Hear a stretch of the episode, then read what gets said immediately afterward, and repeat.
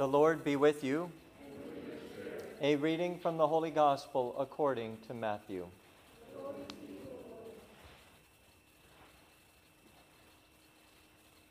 The Pharisees went off and plotted how they might entrap Jesus in speech. They sent their disciples to him with the Herodians, saying, Teacher, we know that you are a truthful man, and that you teach the way of God in accordance with the truth. And you are not concerned with anyone's opinion, for you do not regard a person's status. Tell us then, what is your opinion? Is it lawful to pay the census tax to Caesar or not? Knowing their malice, Jesus said, Why are you testing me, you hypocrites? Show me the coin that pays the census tax. Then they handed him the Roman coin. He said to them, Whose image is this, and whose inscription? They replied, Caesar's. At that he said to them, Then repay to Caesar what belongs to Caesar, and to God what belongs to God. The Gospel of the Lord.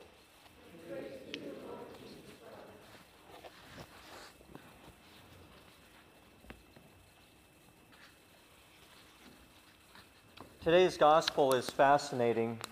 The Pharisees are once again trying to trap Jesus by posing questions to him that will probably result in people turning against him.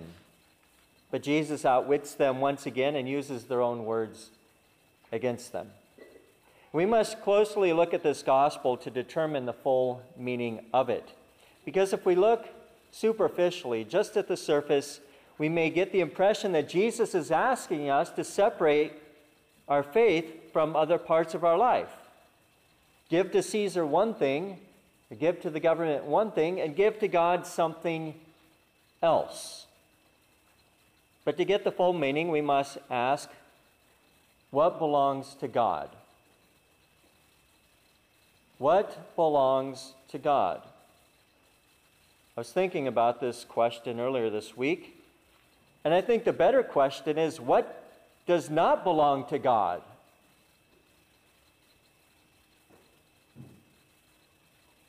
Everything we are, everything we have, can be attributed to God. He made the world and all that fills it. Every breath we take, every second of our time, every physical possession we have, in one way or another, is attributed to God. Everything belongs to God except for sin. Everything else belongs to God. So, in this light, every part of our life should be repaid to God, except for sin. Now, some people may look at this gospel to justify a desire to separate their Catholic faith from their other parts of their personal life or their professional or social life. I see this a lot with those who serve in public office. Those who enact or enforce or judge laws will sometimes say, Well, I'm Catholic, but I keep that as a private part of my life and I don't allow it to interfere with my profession. It's ridiculous. It's not what Jesus is asking us to do, it's actually just the opposite. Archbishop Chaput wrote a book in 2008 called Render Unto Caesar. Its title comes from today's gospel. And in the in- introduction of that book, you would read this People who take God seriously will not remain silent about their faith. They will often disagree about doctrine or policy but they won't be quiet. They can't be. They'll act on what they believe, sometimes at the cost of their reputations and careers. Obviously, the common good demands a respect for other people with different beliefs and a willingness to compromise whenever possible. But for Catholics, the common good can never mean muting themselves in public debate on foundational issues of human dignity. Christian faith is always personal, but never private. I recently watched a movie came out in 2002. I watched it again recently. It's called The Pianist. It's based on an autobiography of a Jewish man named Vladislav Szpilman who is a, a Polish musician, a composer, a, a pianist during the time of World War II. And this, uh, this movie follows his life beginning with the German invasion and occupation of, of Warsaw and the rest of Poland.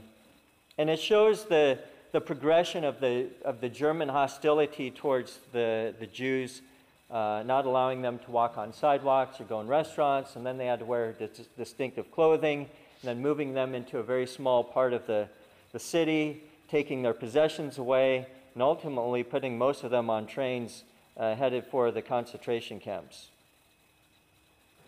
And much of the movie shows uh, Vladislav escaping from his captors with the help of, of Polish citizens who are trying to hide him or the Polish resistance in Warsaw. And there comes a point in the movie where the Germans had suppressed the resistance, and Vladislav was he's wandering around, wandering about a, a, a bombed out city, or what was the city of Warsaw. And he's going from house to house looking for water and food. And he goes into one house and he's discovered by a German army officer, a captain named Wilhelm Hosenfeld. Wilhelm could have shot him on the spot. He could have had him arrested to sent to the concentration camps. But instead, he begins a conversation with Vladislav. He begins a conversation with him. And it's very beautiful, important part of this movie where this, this German army captain is showing incredible dignity and respect for this Jewish man. And Wilhelm helps Vladislav find a better hiding spot. And he comes back the next day with water and food, and even gives Vladislav one of his own coats because it was, it was cold. Weeks later, the Russians arrive in Warsaw, and Wilhelm and his remaining men are, and his unit are sent to a prisoner of war camp in Russia. And Wilhelm would, would die seven years later in that camp, uh, probably as a result of being tortured. I was fascinated with this character of Wilhelm Hosenfeld in the movie, and I, I did some research afterwards, and I, I realized that, and this wasn't a surprise, that he was raised a devout Catholic. He served in World War I. He was injured after the war. He, he became a school teacher, raised a family. The outbreak of World War II, entered back into the service. But he never abandoned his Catholic faith, even while serving in Hitler's army. And there are many eyewitness accounts showing that he was responsible for saving many Jewish people. This German army officer saving Jewish people.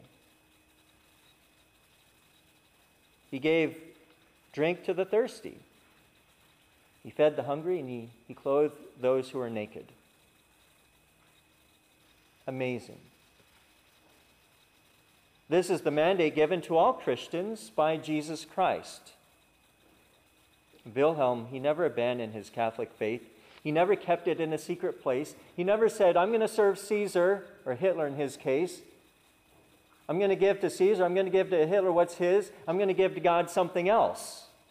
No, he realized that everything belongs to God except for sin. Everything belongs to God. He never forgot that. He lived his, way, his life that way. His life is an incredible example to all of us of heroic Christian virtue. It's a reminder that no matter what our state in life, no matter what our profession, whether we're a soldier, or a truck driver, or a cook, a stay at home mom, a school teacher, whatever it may be, we must remember what belongs to God. What belongs to God? Everything except sin.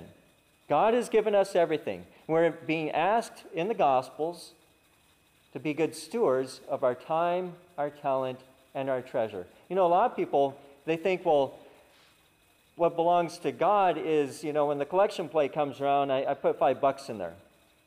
Or if Father hasn't made me angry, maybe 10 or 15. No, we're asked to be stewards of our time, our talent, and our treasure.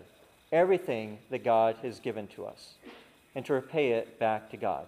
And we cannot separate our Catholic faith from the other parts of our life. Give to God what belongs to God. And what belongs to God? Everything. Praise be Jesus Christ.